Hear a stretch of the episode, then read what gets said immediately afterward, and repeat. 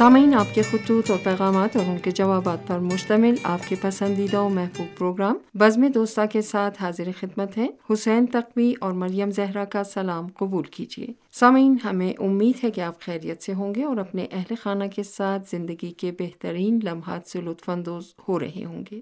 جی ہاں ہمیشہ کی طرح بہترین دعا سے پروگرام کا آغاز کیا ہے اور دعا میں ایک تسلسل ہے، دعا میں ایک حسن ہے اور وہ یہ ہے کہ انسان جب اپنے ہاتھوں کو پروردگار مطال کی بارگاہ میں بلند کرتا ہے تو یقینی طور پر اس کے دل سے نکلی ہوئی آواز جو ہے وہ خدا بند مطال کی بارگاہ میں پہنچتی ہے۔ دعاؤں کے اندر حسن نیت سب سے پہلی شرط ہے، لہٰذا اچھے دل اور اچھی حسن نیت کے ساتھ انسان کو دعا کرنی چاہیے۔ ہمیں خیال رکھنا چاہیے، مظلوموں اور مستضف لوگوں کا ہمیں خیال رکھنا چاہیے ان محروم لوگوں کا کہ جو اس دنیا میں سخت حالات میں زندگی گزار رہے ہیں اور جو لوگ آسائش میں زندگی گزار رہے ہیں، یقینی طور پر انہیں اپنے معاشرے کے محروم طبقے کے لوگوں کا ضرور خیال رکھنا چاہیے۔ اور جب انسان دعا کرے، اپنے لیے کرے، اپنے اہل و عیال کے لیے کرے، اور ایک روایت میں آیا ہے اور اس کا ذکر میں پہلے بھی کر چکا ہوں کہ انسان جب اپنے لیے دعا کرے تو وہ اگر اپنی دعا سے پہلے دوسروں کی حاجات کو اپنی دعاؤں میں شامل کرے تو پروردگار مطال اس دعا کو جلدی قبول کر لیتا ہے۔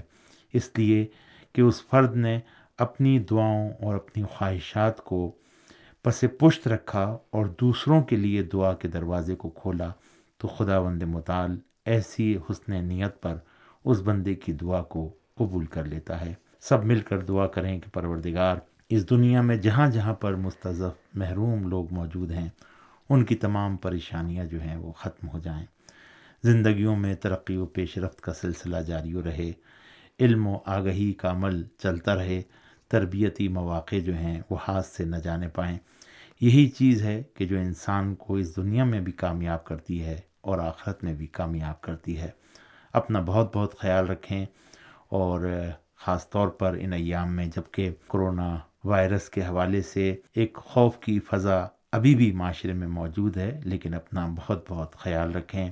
ڈاکٹروں کے طبی مشوروں پر عمل کریں۔ جی بہن۔ بہت شکریہ حسین تقوی، یہ خط ہمیں ارسال کیا ہے ہندوستان کے زیر انتظام کشمیر کے صدر مقام سری نگر سے انور علی شوق صاحب نے۔ وہ لکھتے ہیں، کافی دنوں بعد بزم دوستہ میں حاضری لگا رہا ہوں۔ امید ہے خط لکھنے میں تاخیر پر بندے کو معاف فرمائیں گے۔ خط نہ لکھنے کی ایک وجہ ذاتی مصروفیات تھی۔ گزشتہ ایک سال سے روز و شب مصروفیات میں ہی گزر رہے ہیں۔ لیکن اس عرصے میں ریڈیو تہران سننے میں کوتاہی نہیں کی ہے اور نشریات پابندی کے ساتھ سن رہا ہوں۔ فرق صرف یہ ہے کہ اکثر نشریات آرکائیو سے ہی سن سکتا تھا اور میں یہاں ریڈیو تہران اور سحر اردو ٹی وی کی ویب سائٹ کے منتظمین کا شکریہ ادا کروں گا کہ وہ پابندی کے ساتھ نشریات کی فائل سائٹ پر اپلوڈ کیا کرتے ہیں۔ اسی طرح ریڈیو کے دیگر پروگرام بھی سائٹ پر پابندی کے ساتھ اپلوڈ کر دیے جاتے ہیں۔ اس سے پتہ چلتا ہے کہ Urdu dot Sahar TV dot I R are کا عملہ ماہرانہ طریقے سے سائٹ کو اپ ڈیٹ کرتا ہے اور ناظرین، سامعین اور قارئین کے احترام کا قائل ہے۔ نشر ہونے والے سارے پروگرام مورد توجہ قرار پاتے ہیں، لیکن ریڈیو تہران کی خبروں اور سیاسی تجزیوں کا تو جواب ہی نہیں ہے۔ میں اپنے پچھلے خط میں بھی اس بات کا ذکر کر چکا ہوں کہ ریڈیو سننے والوں کی زیادہ تر توجہ خبروں پر ہوتی ہے، جبکہ ریڈیو تہران سے نشر ہونے والے دیگر پروگرام بھی وقت پورا کرنے کی کوشش نہیں ہوتے، بلکہ سامعین کو علمی اور فکری اعتبار سے بھی معلومات فراہم کرتے ہیں۔ اس خط کو وزم دوستہ میں حاضری کے عنوان سے قبول فرمائیں۔ انشاءاللہ جلد ہی پروگرام پر تبصرے کے ساتھ خط روانہ کروں گا۔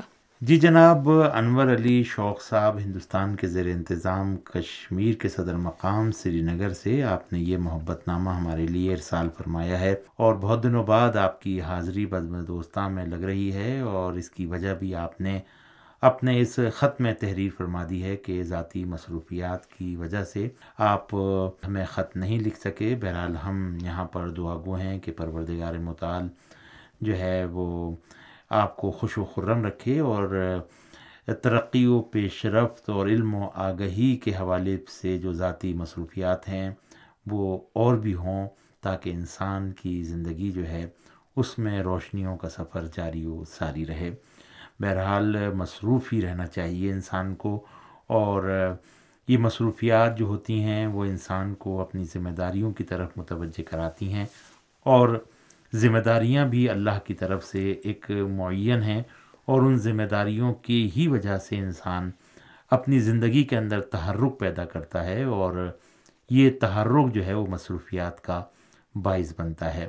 مصروفیات انسان کی جو ذاتی ہوتی ہیں وہ یقینی طور پر خیر و برکت کی حامل ہوتی ہیں اور یقیناً ان مصروفیات میں خیر و برکت ہی ہوگی۔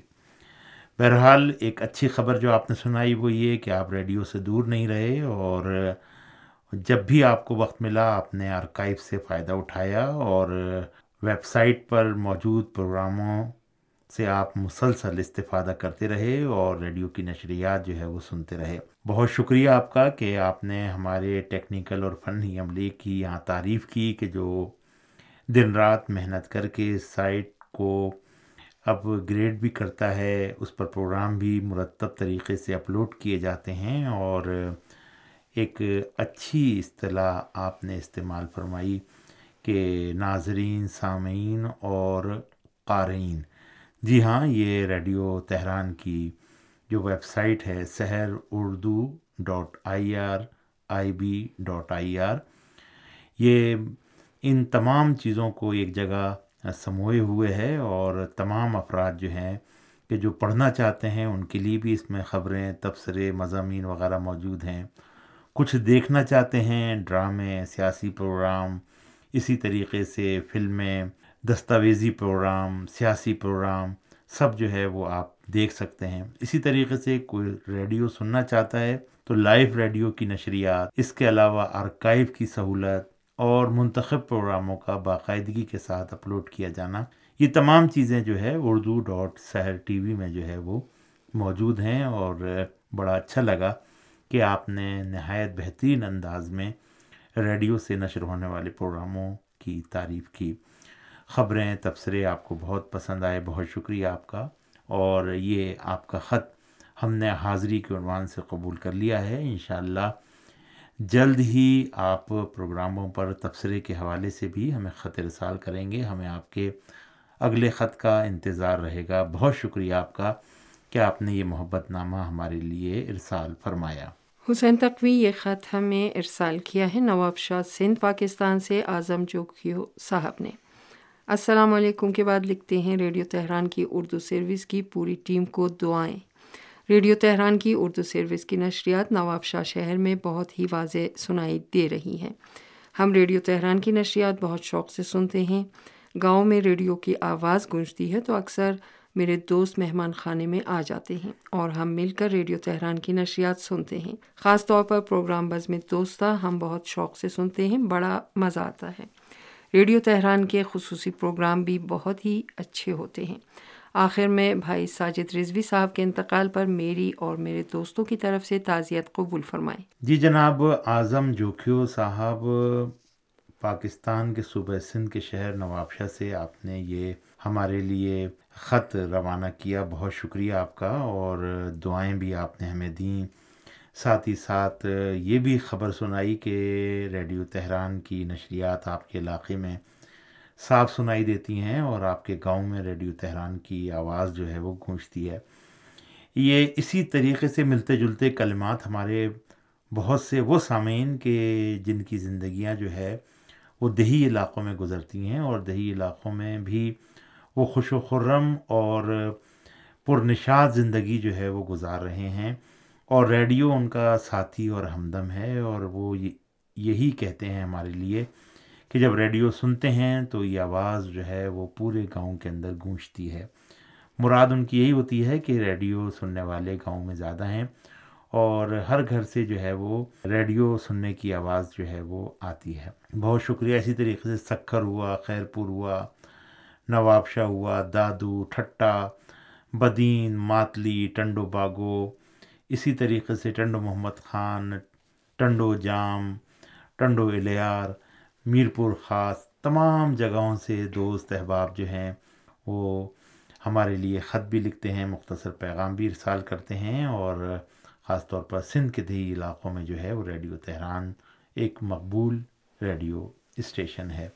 آپ کے دوستوں کا بھی ہم شکریہ ادا کرتے ہیں کہ جو نہایت محبت کے ساتھ ریڈیو تہران کی نشریات سنتے ہیں۔ پروگرام بزم دوستاں، آپ کا اپنا پروگرام ہے اور کوشش ہماری یہی ہوتی ہے کہ ہم دوستوں کی اس بزم میں بغیر کسی تعارف کے دل سے جو ہے وہ گفتگو ہوتی ہے اور محبت بھری گفتگو ہوتی ہے، دعاؤں کے سائے میں ہوتی ہے اور مہر و محبت کے طور پر کلمات جو ہیں وہ ادا ہوتے ہیں، تو یقیناً یہ عبادت بھی بڑی ہے۔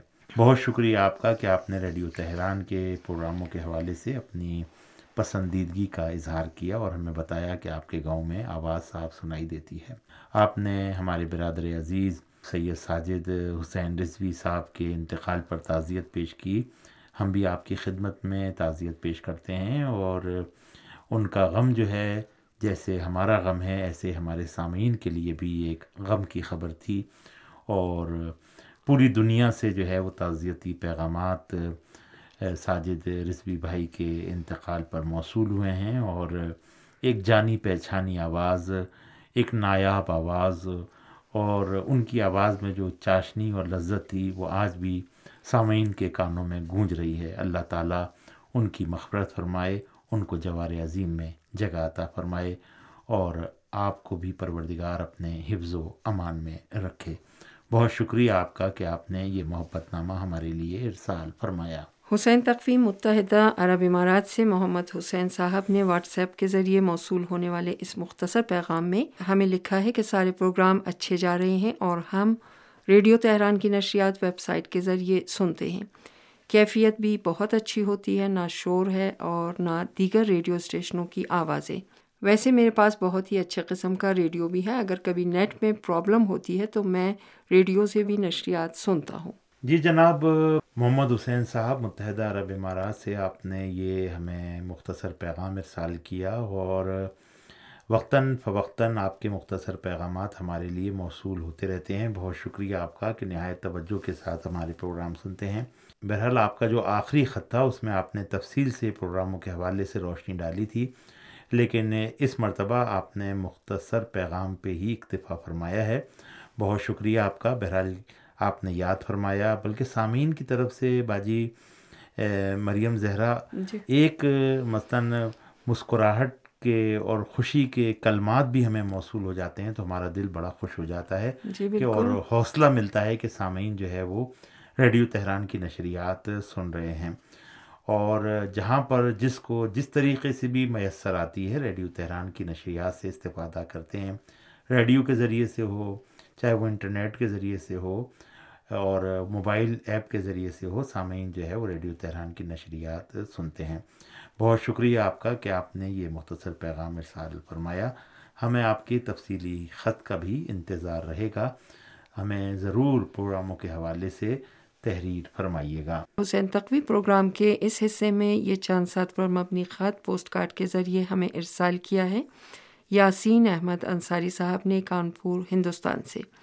وہ لکھتے ہیں کہ میری طرف سے ریڈیو تہران کو بہت بہت دعائیں اور سلام۔ سارے پروگرام اچھے جا رہے ہیں۔ ریڈیو ہمارا دوست اور ساتھی ہے۔ گاؤں کی زندگی میں ریڈیو معلومات کی فراہمی کا بہترین ذریعہ ہے۔ ایران، ہندوستان دوستی، زندہ باد۔ جی جناب، یاسین احمد انصاری صاحب کانپور، ہندوستان سے آپ نے یہ مختصر خط ہمارے لیے ارسال فرمایا۔ اور ریڈیو تہران کی نشریات کے حوالے سے تعریفی کلمات تحریر کیے ہم آپ کا شکریہ ادا کرتے ہیں اور ایران ہندوستان دوستی کا آپ نے ذکر کیا جو نہ مٹنے والی ہے اور ایران اپنے تمام ہمسایہ دوستوں کے ساتھ جو ہے وہ محبت و اخوت کا اظہار کرتا رہا ہے اور یقینی طور پر جو ہے ایک ایسے رشتے ہیں کہ جو ان ملکوں کے اندر ایران کی فرنگ و ثقافت کے اعتبار سے بھی یادگار اور باقی رہنے والے ہیں۔ بہت شکریہ آپ کا کہ آپ نے ہمیں یہ خط ارسال فرمایا، ہمیں آپ کے تفصیلی خط کا بھی انتظار رہے گا۔ بہن مریم زہرا، میرے خیال سے پروگرام بزم دوستاں کا وقت اب اپنے اختتام کی طرف جا رہا ہے، تو چلتے چلتے سامعین سے اجازت چاہتے ہیں اگلے پروگرام تک کے لیے۔ حسین تقوی اور مریم زہرا کو اجازت دیجیے خدا حافظ۔